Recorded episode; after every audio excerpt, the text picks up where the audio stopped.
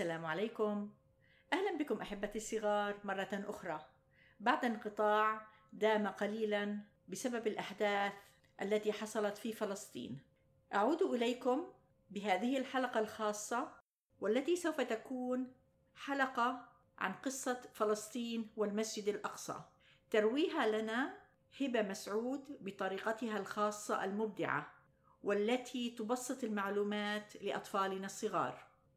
قصة فلسطين والمسجد الأقصى هذه باللغة الإنجليزية، وقد فضلت أن أنشرها كحلقة في البودكاست عندي حتى يستفيد منها الكثير من أطفالنا في العالم الغربي في أمريكا وكندا وأوروبا. هل أنتم مستعدون؟ هيا إلى القصة.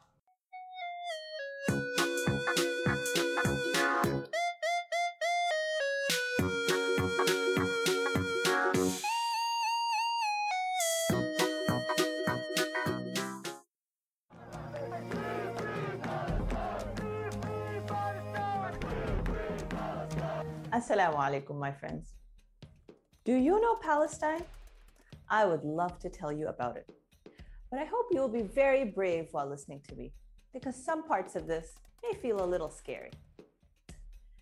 Palestine is a beautiful country in the Middle East. It has valleys and mountains and rivers. Palestine has olive trees that produce the most delicious olives and olive oil. It has date trees that produce the best dates. It has orange trees. Oh, I love oranges. And Palestinian oranges are the best. It has many, many kind, generous, awesome families of Palestinians living in it. And they make the best food like ma'moul, kunafa, zatar manaish. Palestine has many, many masjids. And it has one masjid in particular that I want to tell you about. There is a masjid in Palestine, a beautiful masjid, a sacred masjid, a holy masjid that is very, very, very important for Muslims, no matter where they live or when they were born. Since before Islam, since the beginning of Islam, at the time of the Prophet, until today, this masjid is one of the best places on earth. Just like we love Makkah and Medina because of their special reasons, we love this beautiful masjid in Palestine because of all its special reasons. This masjid is called Masjid al-Aqsa. Let's talk about why we love Masjid al-Aqsa. Number one, Masjid al-Aqsa is mentioned in the Quran as a blessed site full of barakah. Number two, Masjid al-Aqsa was the second holy site established on the earth after Makkah. Number three, Masjid al-Aqsa was the first qibla of the Muslims. Yes, first we used to pray towards Masjid al-Aqsa. Then Allah, in His wisdom, changed it to Makkah, and that's where we face today. But this still definitely means that al-Aqsa is super, super important to us. Masjid al-Aqsa was the place from where the Prophet ﷺ made his miraculous journey up to the heavens. Number five, the Prophet ﷺ specifically asked Muslims to visit Masjid al-Aqsa and pray there whenever possible. There are countless hadith about the Prophet ﷺ expressing the importance of Masjid al-Aqsa. The Prophet ﷺ himself led the most incredible prayer jama'ah in Masjid al-Aqsa, where thousands of prophets and angels prayed behind him. And Masjid al-Aqsa is in Palestine, where Muslims believe that Prophet Isa Alayhi Salaam was born, where Prophet Suleiman Alayhi Salaam made his du'as, and where many, many, many prophets are buried. Alhamdulillah, there are lots of amazing reasons for Muslims to love Masjid al-Aqsa. May Allah always make us of those who love it and who want to pray in it, just like our beloved Prophet sallallahu alaihi wasallam.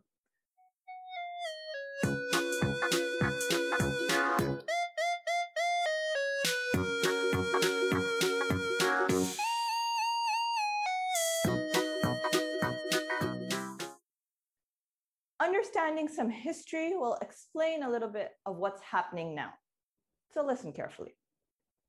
About 70 or 80 years ago, in many parts of Europe, Jewish people were attacked and painfully persecuted. Millions of Jews were killed.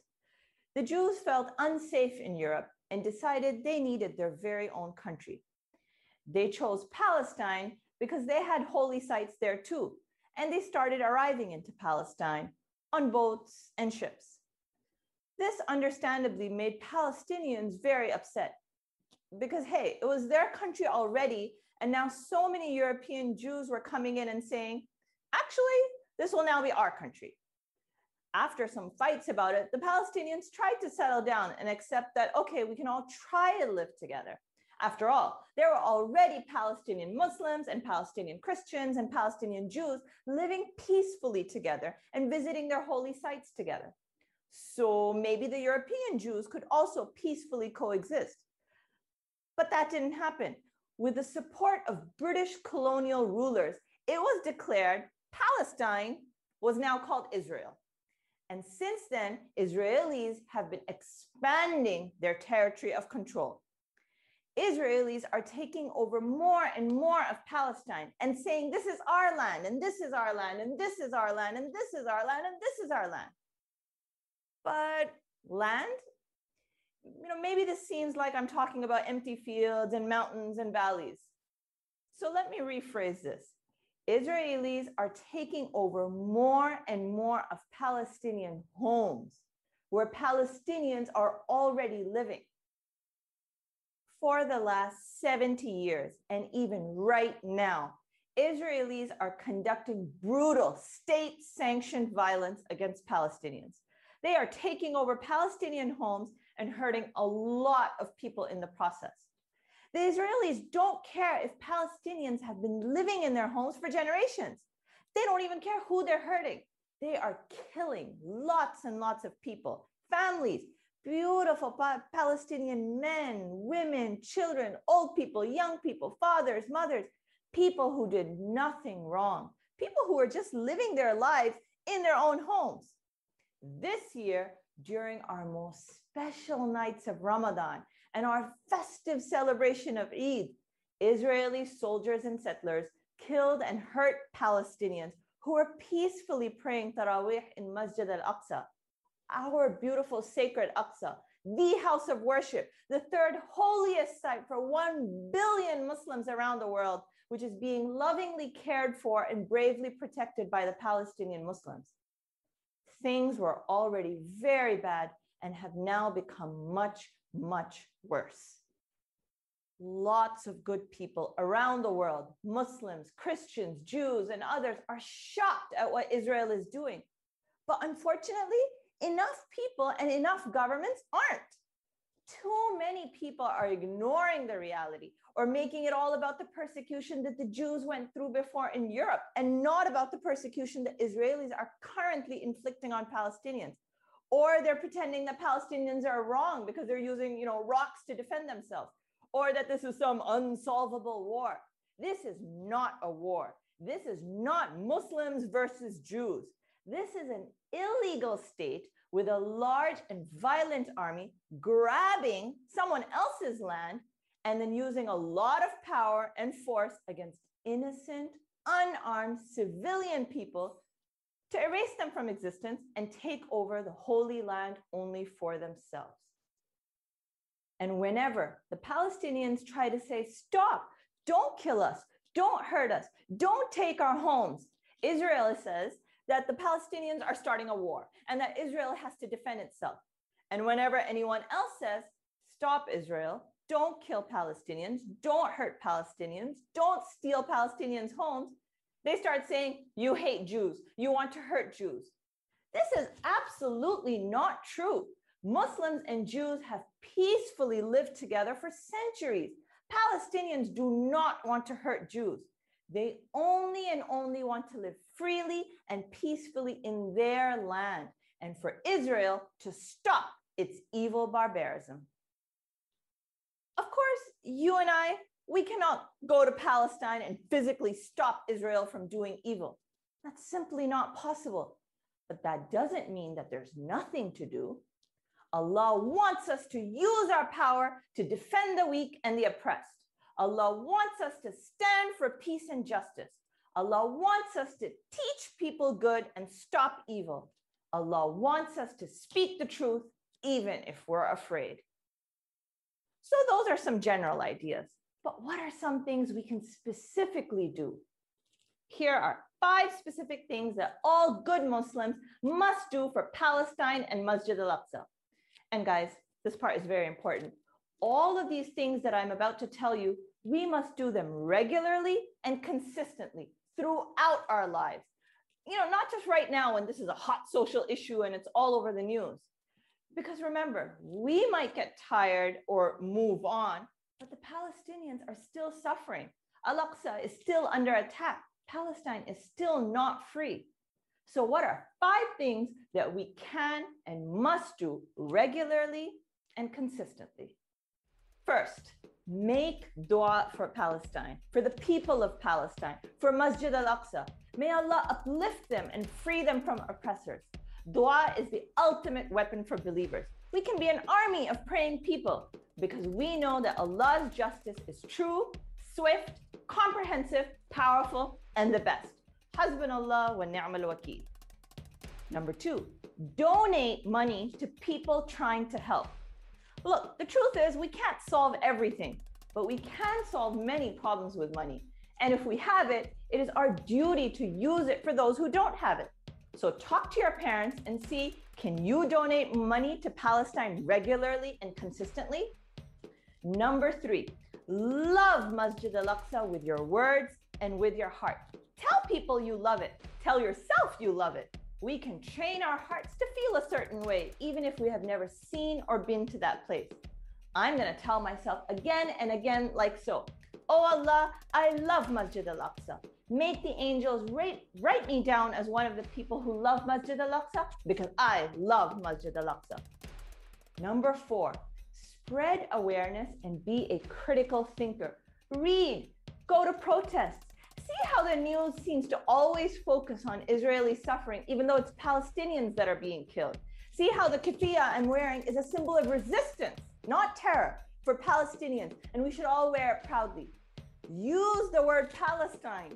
Don't let other people just erase Palestine from the dictionary, from the maps of the world, from discussion as if it never existed. Palestine exists. Palestine is real. Palestine has been taken over by a fakely created state called Israel. We will never forget that. Number 5, recognize and reaffirm that as Muslims, our true brotherhood and allegiance will always be to Muslims and to Islam.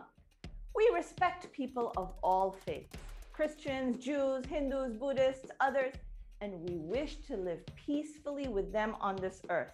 But we will never allow people to stop us from practicing Islam or obeying Allah's law first and foremost. We will always be the most loyal friends of the Prophet Sallallahu Alaihi Wasallam, and no other friendship or business relationship can come close. We will always keep Allah's law above and beyond all laws of any land.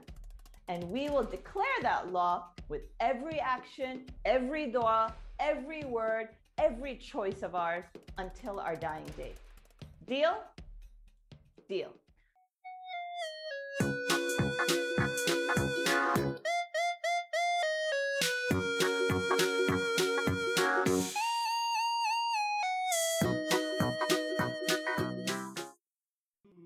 May Allah help the people of Palestine.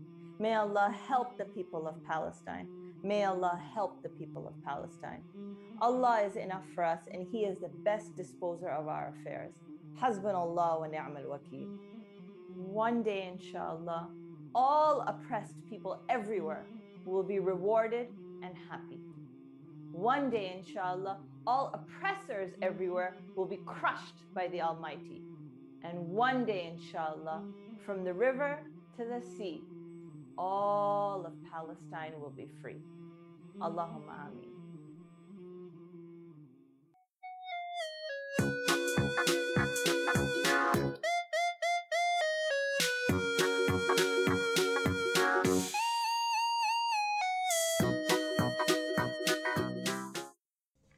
أتقدم بالشكر الجزيل إلى هبة مسعود لأنها سمحت لنا بنشر مقطعها في البودكاست عندي.